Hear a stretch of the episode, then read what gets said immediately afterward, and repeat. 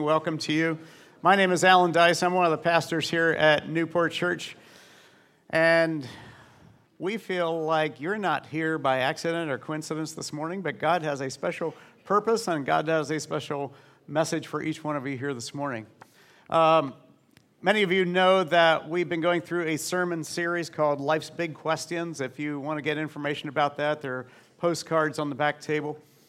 And we are in Sunday number four of this sermon series. We started out with How Do I Know There's a God? Number two was How Do I Know the Bible is True? Number three was Why Am I Here? What's the purpose of my life? And so today we come to number four, which is Why would a good God allow suffering? And these are some of the basic hard questions that, that people ask have asked all the way through time and, and all the way around the world. People have asked these questions. If you missed some of the earlier teachings, they are on the church website, newportchurch.net. You can uh, get them by audio, you can get them by, by video. So I encourage you to go to the church website and you can hear them or, or listen to them, subscribe to the, to the podcast as well. So today we are on the subject why would a good God allow suffering? I don't know if you've noticed that there are certain really, really important events that happen in life where that date just gets like implanted, imprinted in your mind. Dates like um, September 11th, 2001. Yeah, that, that's, a good, that's a good one.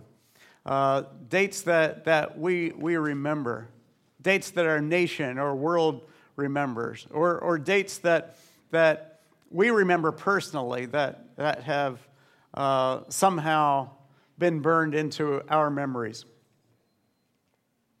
For example, here in this church, some examples would be October 5th, 2011. October 9th, 2012, July 5th, 2006, June 3rd, 2011, October 15th, 1996, June 23rd, 2003, March 21st, 2005, November 20th, 1997, February 10th, 2006. For some of you, those are just dates, and they make no sense to you whatsoever.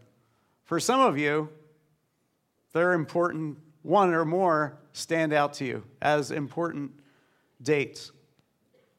Dates when a loved one passed away.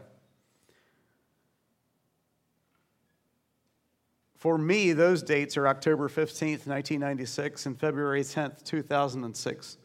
Dates when First, the first one was when my daughter passed away. The second was when my first wife, Lucinda, passed away. Some people might argue if God were good, this is from C.S. Lewis, if God were good, he'd wish to make his creatures perfectly happy. And if God were almighty, he'd be able to do what he wished. But the creatures that, that's us. The creatures aren't happy. Therefore, God lacks either goodness or power or both. This is what some people might argue about God that because, because uh, good things aren't necessarily happening in the world and, and, and uh, God's might isn't, isn't being showed, that, that God either lacks goodness or power or both. So that uh, the argument goes that a good God would not allow suffering and evil and a powerful God would exercise all his power to do what he wanted. And so we, we wrestle with these questions How could a good God allow sickness, grief, abuse, disease, injustice, divorce, untimely death, disaster, failure? I mean, for our nation here this year, we've had, you know, flooding, 10 inches of rain in, in some parts of Pennsylvania, Lancaster County this year. We've had a sexual abuse scandal in Pennsylvania in, in parts of the Catholic Church. We've had hurricanes, Florence and Michael. We've had, we've had uh, in New England where, where 20 people, some of them just newlyweds, who died from a horrible limo crash. And, and we asked questions like, what, how does this make sense if we have an all powerful, loving God? How does this make sense? Why would God allow this to happen to us? Why does God allow suffering and pain to happen to me? I don't understand. And some t- uh, today I'm drawing a bit from the book by Dr. James Dobson, When God Doesn't Make Sense. I really highly recommend that uh, resource for some of you who may be struggling or going through a, a hard time today. So, a lot of people wrestle with the question why does God allow things like this to happen to me? Why does God allow things like this to happen in our world? And, and I have seven points here this morning. Uh, hopefully, you have the orange handout uh, sheets that came along, sermon notes. If you didn't get some, there are some on the back table.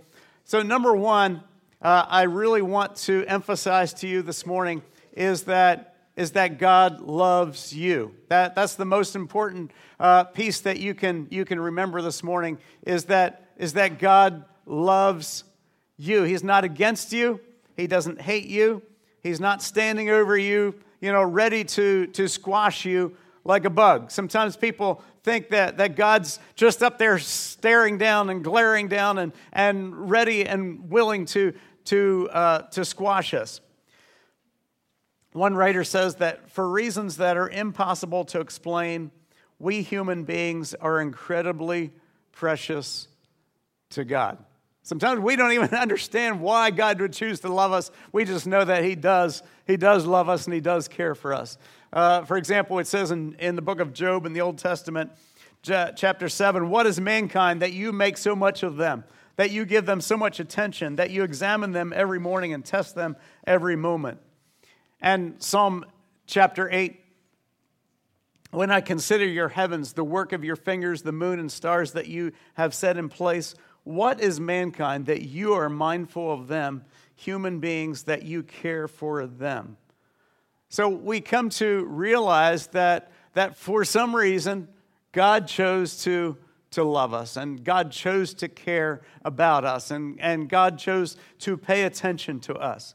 And so it's not like this, uh, as C.S. Lewis said, it's not a senile benevolence of, of like this old grandfather up in the sky with a long white beard. Uh, it's not cold philanthropy of, uh, of a uh, uh, perhaps, perhaps someone who's, who's uh, uh, just paying attention uh, legally because he has to. Not, it's not the, uh, the love of, of a host who feels responsible for the comfort of his guests. But C.S. Lewis said, God is the consuming fire himself, who, uh, the love that made the worlds. And, and we don't grasp how, how much and how wide and, and how deep God's love is for us, but uh, we have to come to the point sometimes of just realizing He loves us. We don't know why, we don't understand uh, the depth of His love, but that we come to the point of understanding He just dearly, dearly loves us. So, number one, God, God loves us. Number two, something's wrong. I, I used this uh, I used this story before, but I always have to laugh at it. Of the, the children who played a joke on on their father as he was sleeping. They took. Uh, uh, I don't know if you ever smelled Limburger cheese. It, it smells really bad. And, and, they took Limburger cheese and they and while he was sleeping, they, they rubbed some in his mustache while he was while he was taking a nap. And and he wakes up and he he looks around and he he smells and says, Wow, this room really stinks. You know? And then he, he walked out into the next room and he was looking around and says, Wow, the whole house stinks. and then he walked out outside the house and he's walking around the lawn and he says, The whole world stinks. Not realizing what, what the kids had done. Something is wrong with us, something is wrong with our world. It stinks. And, and the Bible says in the book of Genesis, where we read of of God's creation, God describes it in Genesis 1, Genesis 2. God created the world and God said, It's good. It is good. It doesn't stink. It's good. The Bible uh, describes the, God uh, creating, creating the world and, and saying it is, it is good.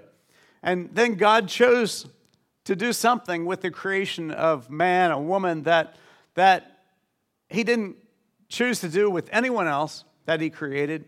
He chose to give mankind the freedom to choose him or reject him, to obey him or disobey him. You know, God could have easily created humans with no freedom, but then we'd just been mere robots who, who uh, were, did exactly as we were told with no choice and no freedom.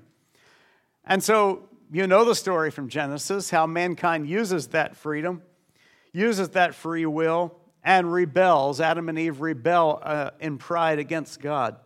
And so, as a result of that rebellion from Adam and Eve, all of mankind and all of creation come under the curse of sin. This is the what, what I'd call the, the second stage of human history. The first is Genesis 1 and 2, where they were living in the Garden of Eden. The second is Genesis chapter 3, where we're living under the curse of sin. We're still in that second stage of human history today uh, where we're living under that curse of sin that's all around us. This curse isn't permanent, for we look forward to the third stage of human history that's coming when Jesus returns and, and creation is cleansed and purified of the sin curse.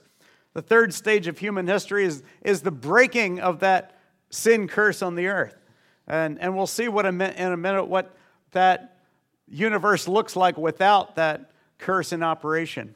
But today, 2018, October 14th, we live in the second stage of human history under that curse of sin. And along with that curse of sin come sickness, come death, come murder and hatred and crime. So do wars and cancer, Down syndrome, disasters, grieving, dying, hurricanes, tornadoes, along with that curse of sin comes all the, all the bad effects of sin that, that, uh, that come with it. So, why do we suffer? I would say four reasons that we suffer. Number one, we suffer because of our own sin. Number two, we suffer because of our own foolishness and our own mistakes. Number three, we suffer because of the sins of others, all the way back to Adam and Eve. Um, some of you were aware of uh, Friday night around Harrisburg on Interstate 83. There was this gigantic crash of cars. Um, tractor trailer plows into like nine or 10 other vehicles. Some were on fire. A number of people died, a number of people were injured. And uh, it's been discovered now in the news that the driver of the tractor trailer was, was uh, driving under the influence and uh, has now been arrested. Uh, so we suffer because of the sins of other people, don't we? Sometimes that, that is uh, why we suffer. And sometimes we suffer just because we live in a sin cursed world all the way back to Adam and Eve. We suffer because we live in a Genesis 3 world. We suffer because of our own sin and the sins of others. And so we address this question of why, the why question. In spite of knowing all about Genesis, about sin, about curses, we still ask why. Why am I sick today? Why am I suffering today? Why has this happened to me today? Why has this happened to my family today? I've asked those same questions. Many of you have asked those same questions as well. And sometimes God reveals what happened behind the scenes. As we read the book of Job, we learned all about the things that happened in heaven that led to Job's suffering. How the Bible describes how Satan asked God's permission to test Job. And wow, Job did suffer, didn't he? I mean, in one day, he lost all of his children, they all, they all were killed, and he lost all his wealth. Uh, his wealth was robbed from him by, by all these marauding bands of, of enemies. And then his health was taken away, and he had really had nothing left. He was brought down to the, the very bottom of his life. He suffered. He was living in, in misery. And like many of us would, Job was a godly man, and he asked God why. And we realize that sometimes God reveals what's happening, many times He doesn't reveal the whys. and the background about what's happening. Sometimes he reveals it, sometimes he doesn't. And since we believe in a loving God who is active and moving and working in our world, who hears our prayers, we believe in miracles. We believe in miraculous healing. We believe that God hears and, and answers our prayers because we believe He's trustworthy and that we can have faith in Him.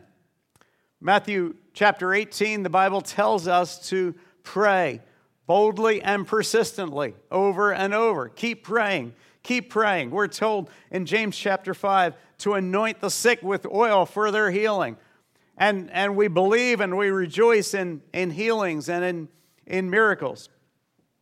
But there are times that, in spite of prayer and faith and anointing, the healings happen or, or the healings don't happen. We don't know why. We don't get an answer to the why question.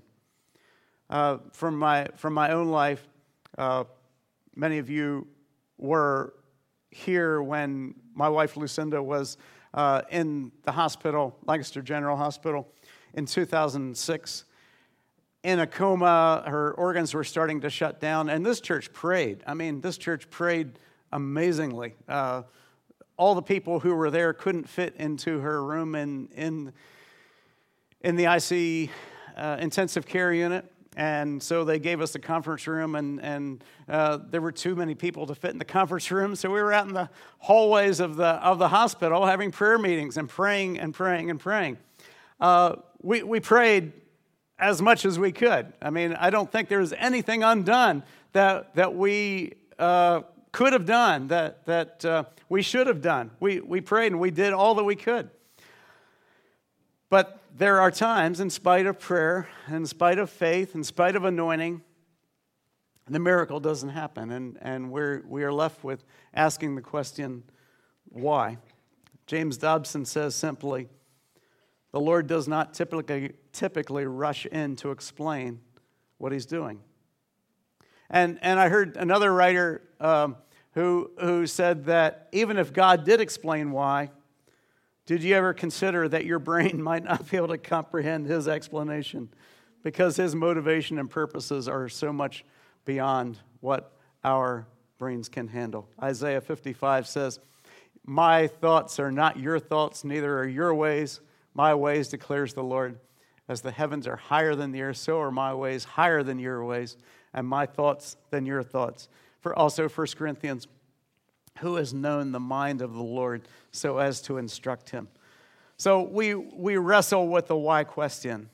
And, and like Job, we can, we can address our, our questions to, to God and pour out our frustrations to Him.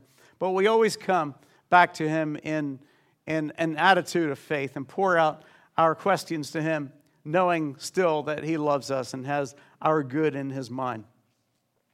Number four is looking a little bit more at sickness and healing and how Christians respond to sickness.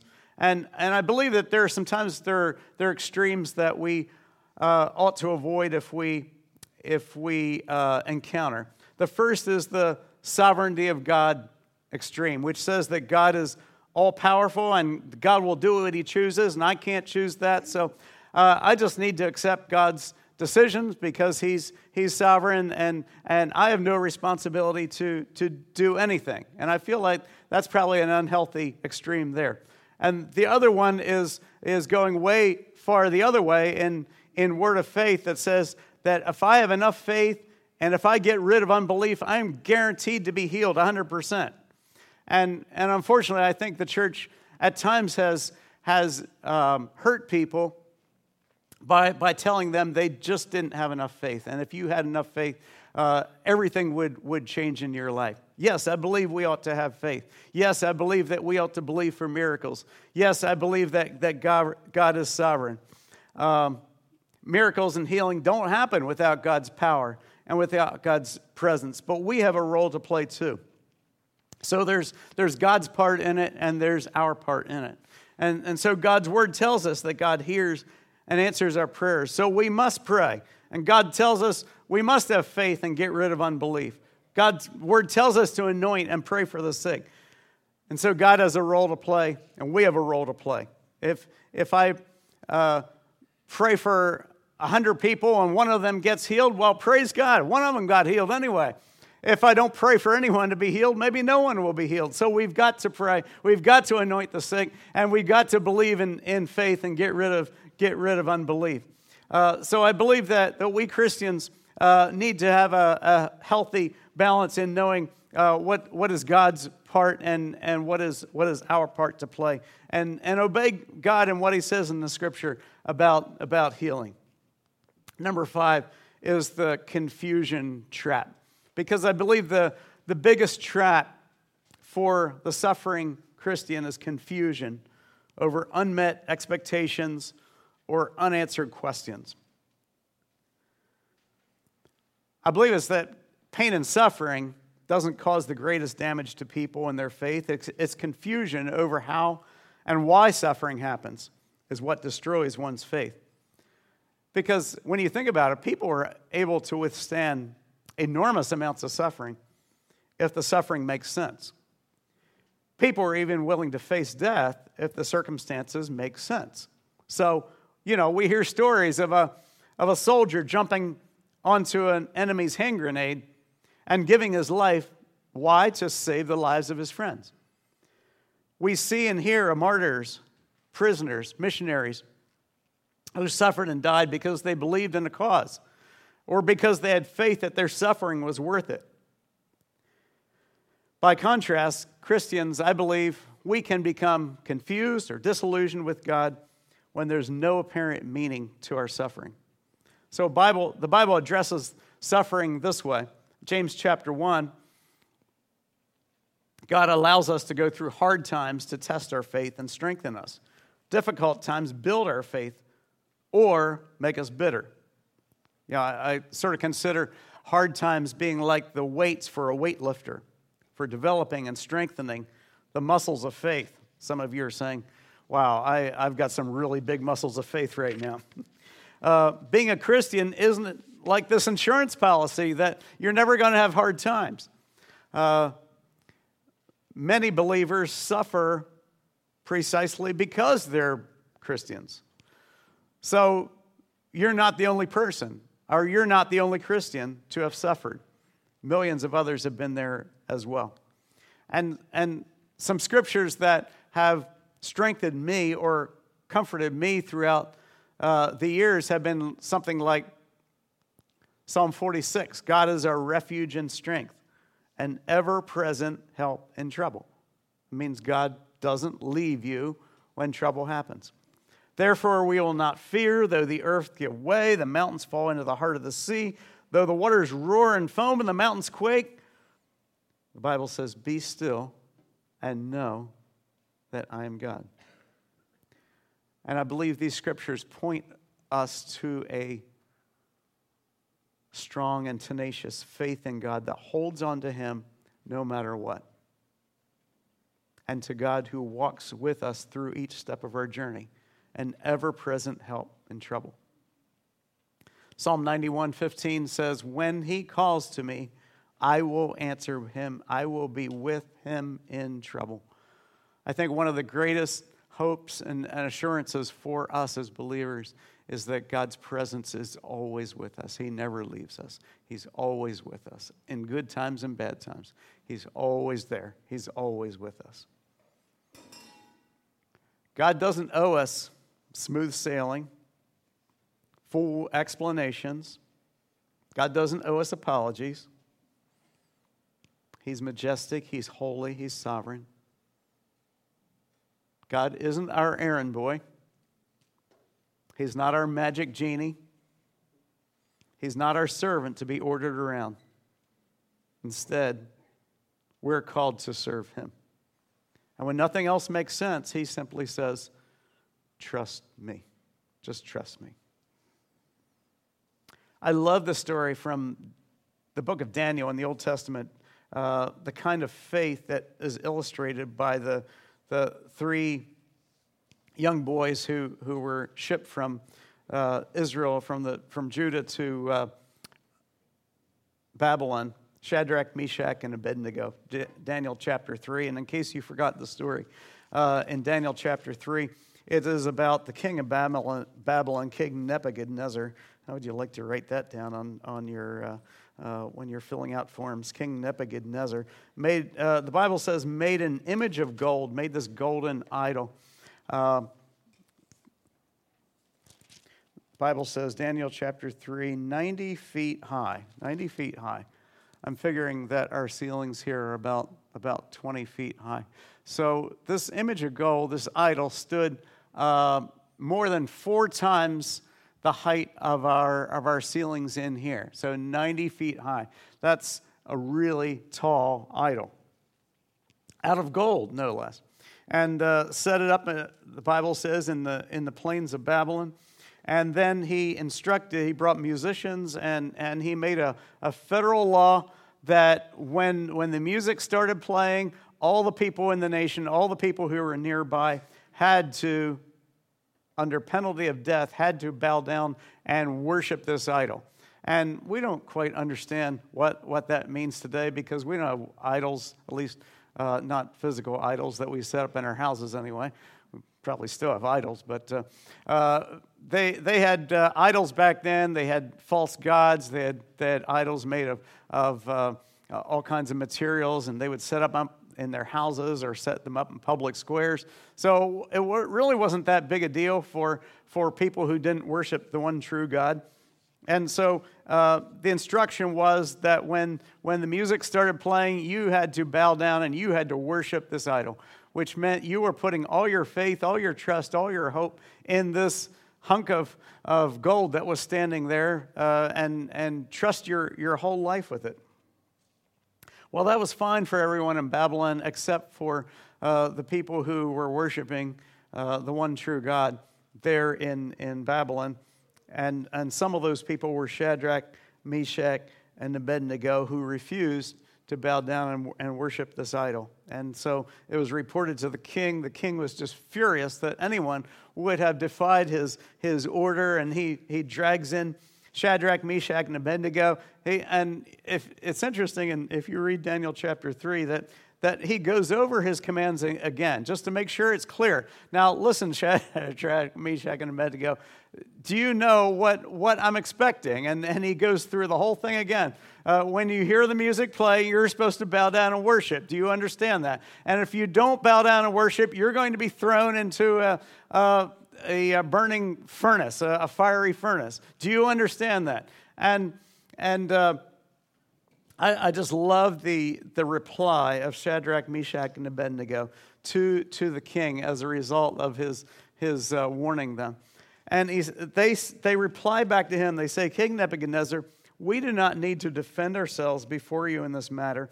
If we are thrown into the blazing furnace, the God we serve is able to deliver us from it, and he will deliver us from your majesty's hand. So, the, verse 17 is like the strong statement of faith.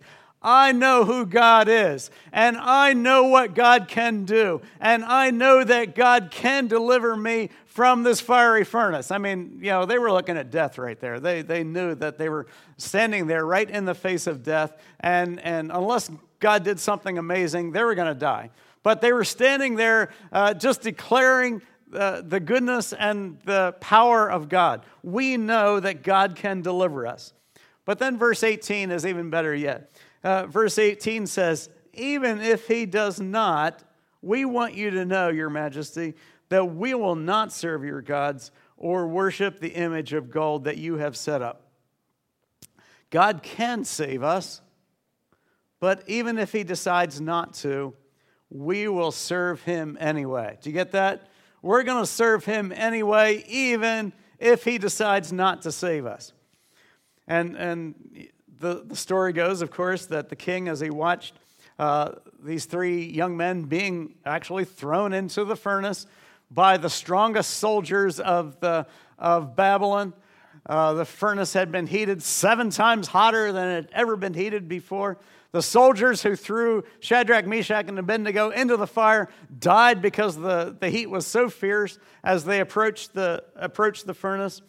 And, you know, they're being thrown into the furnace, and the king, as he watched the three young men being thrown into the furnace, he's watching, he's looking, and he announces that now he sees four men in the furnace. And they're just walking around. They're just walking around in the furnace, you know. They're not laying on the bottom being, being burned up. There's four of them in there now, and they're just, they're just walking around. And not only that, the king says that the fourth one looks like a son of the gods. Huh. I wonder who that was. we think perhaps that was uh, Jesus sent from heaven to, to deliver them, or an angel, or, or uh, you know, it was, it was someone sent to protect and deliver Shadrach, Meshach, and Abednego. So the king calls, and the three young men come out of the furnace, walking out. And the Bible says they, they weren't singed, they weren't burned. There was not even the smell of fire or smoke on them. And they come up and stand in front of the king. And uh, the king recognizes that he come into the, the presence of a God and a, a, a being, a higher power much greater than any God he'd ever encountered. And so uh, his command was uh, simply to, to allow anyone in the kingdom to, to worship the God of heaven. And uh, anyone who, who tried to prevent that was, was himself going to be executed. And so the king, maybe a little bit, comes to faith in God. Uh, we see the, the history of Nebuchadnezzar that, he, that he's, he's got his ups and downs when he encounters God. But uh, I love this story because uh, of the attitude of faith of Shadrach, Meshach, and Abednego, and then their declaration that we're going to serve God even if he doesn't come through the way we want him to come through.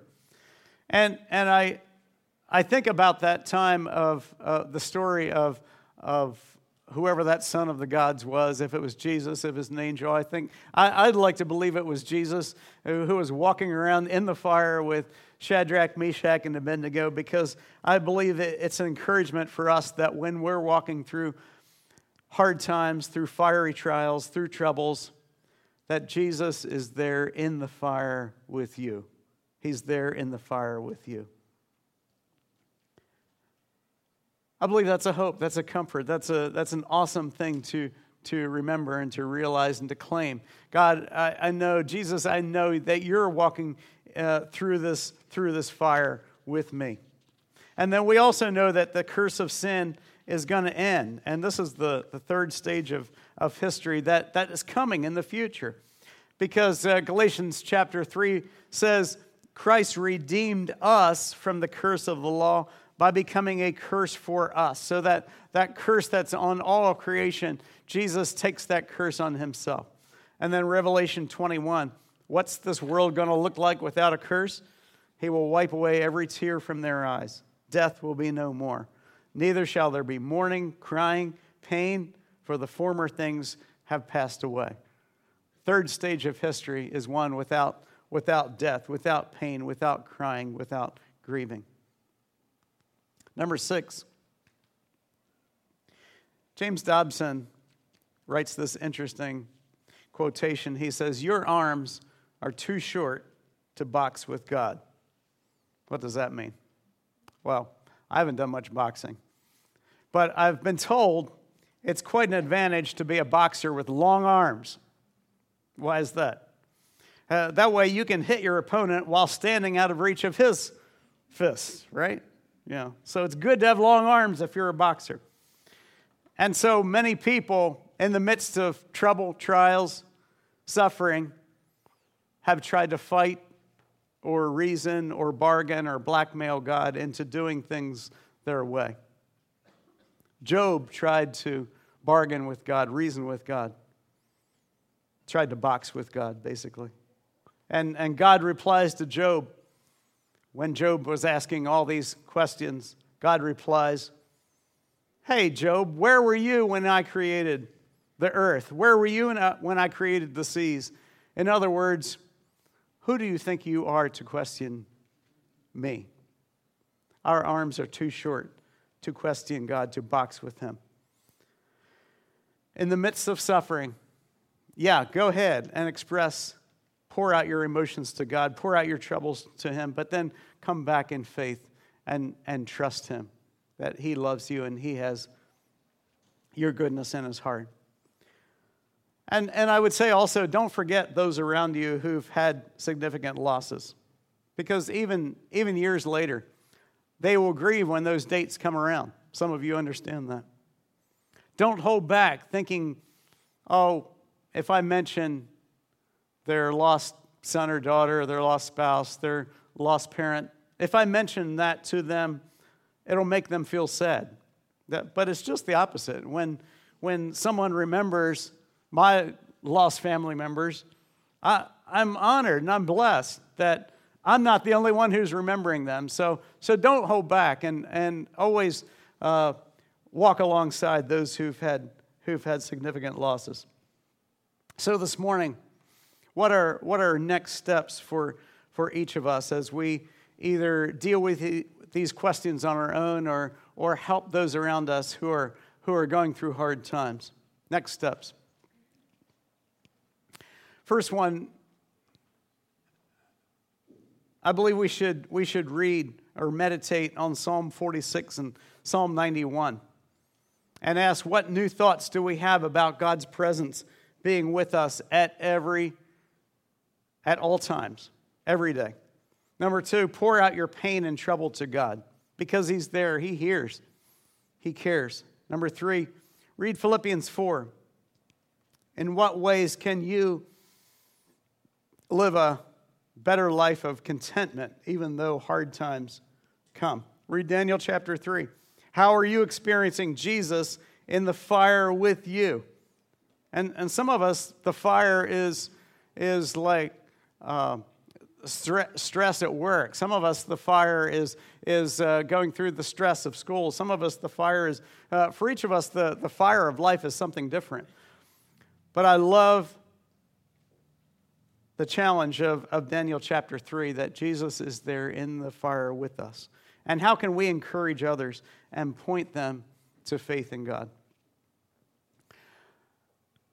And the fifth next step is to be ready. So that means, I believe to me, that means putting down deep roots of faith in God, like a tree that puts down deep roots so that when the strong winds come, those deep roots are, are holding that tree strong and secure. If you begin trusting Him in the small things, you can also trust Him in the big things. And then also being ready means living fully aware that life doesn't last forever. And each of us is just, this is depressing to say maybe, but each of us is just one breath or one heartbeat away from eternity in either, either heaven or hell. You know, to you who are teenagers, to you who are young adults, uh, teenagers, 20 somethings, when I was young, I don't know, I had this attitude like I was going to live forever. I was like Superman. I, I, uh, I'd live a long time, and, and death, was for, death was for old people. And, and it, it wasn't something that young people uh, had to deal with or, or had to face. And, and I've come to realize that, that that's not true, that even, even young people uh, face eternity, even young people face, face death. So, so we live fully realizing and being ready, having, having our hearts ready before God, knowing that, that each day, yeah, could, could very well be, be our last. And I want to I want to challenge you this morning, and I want to lead you in a prayer this morning. If you've uh, perhaps uh, felt like you've been far away from God for some time, or or maybe you've never believed in Jesus as your Lord and Savior, maybe you've been just been going through some really hard times and and feel like you you've been losing your faith in God or or believing uh, in His goodness this morning. I'd like to uh, call you back to, to stronger faith in God. I'd like to call you this morning to uh, put your faith and trust in Jesus for the first time if you've never done that. So, would you stand your feet with me this morning? Let's pray together.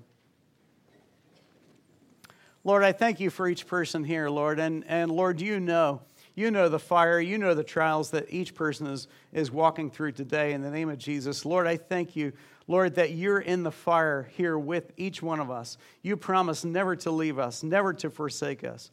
We, we thank you that uh, you, are, you are with us each day. Lord, I thank you.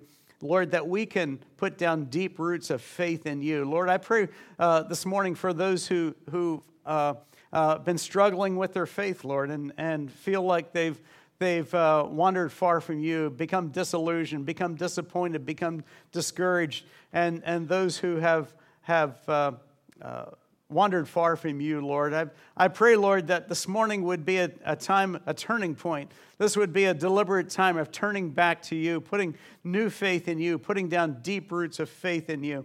Uh, Lord, realizing and knowing that, that you are with us at each step of this journey and, and that you love us, you care for us. We begin trusting in you fresh and new for the first time. And, and Lord, I pray this morning for those who've, who've never believed in you, and, and Lord, for those who uh, need, to, need to come to you for, for faith in you for the first time, Lord. I pray, uh, Lord, that uh, each person would, would uh, realize that today could be uh, the very last, and, and that life doesn't last forever.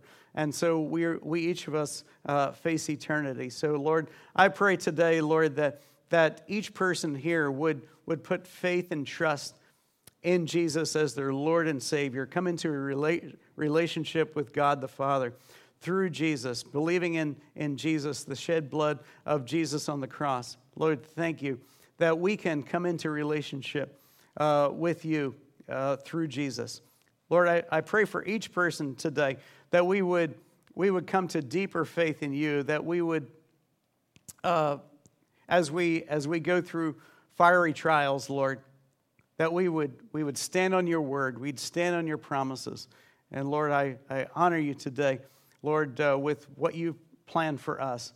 I thank you for your incredible love for us. Thank you, Lord, in Jesus' name. I'd like to invite our prayer ministers to come. We'd like to be here to, to pray with you. If you've never trusted in Jesus as your Lord and Savior, we'd love to pray with you this morning. If there's a uh, if you'd like prayer for physical healing this morning, we'd like to pray for you. If there's a trial that you're walking through that's just been really difficult to bear, we'd like to stand in prayer with you this morning. So, Lord, I, I bless this church as we go from here today. Thank you, Lord. Lord, I pray that the, the scriptures, I pray that the Holy Spirit would, would guard the, the word of God that's been planted in our hearts today and, and would not let the, the enemy steal it away. And anytime, Lord, I pray that the Word of God would grow and flourish and produce fruit in our lives this week. Thank you, Lord. We honor you. In Jesus' name, amen. God bless you. You're dismissed. Come forward for prayer. We'd love to pray with you this morning.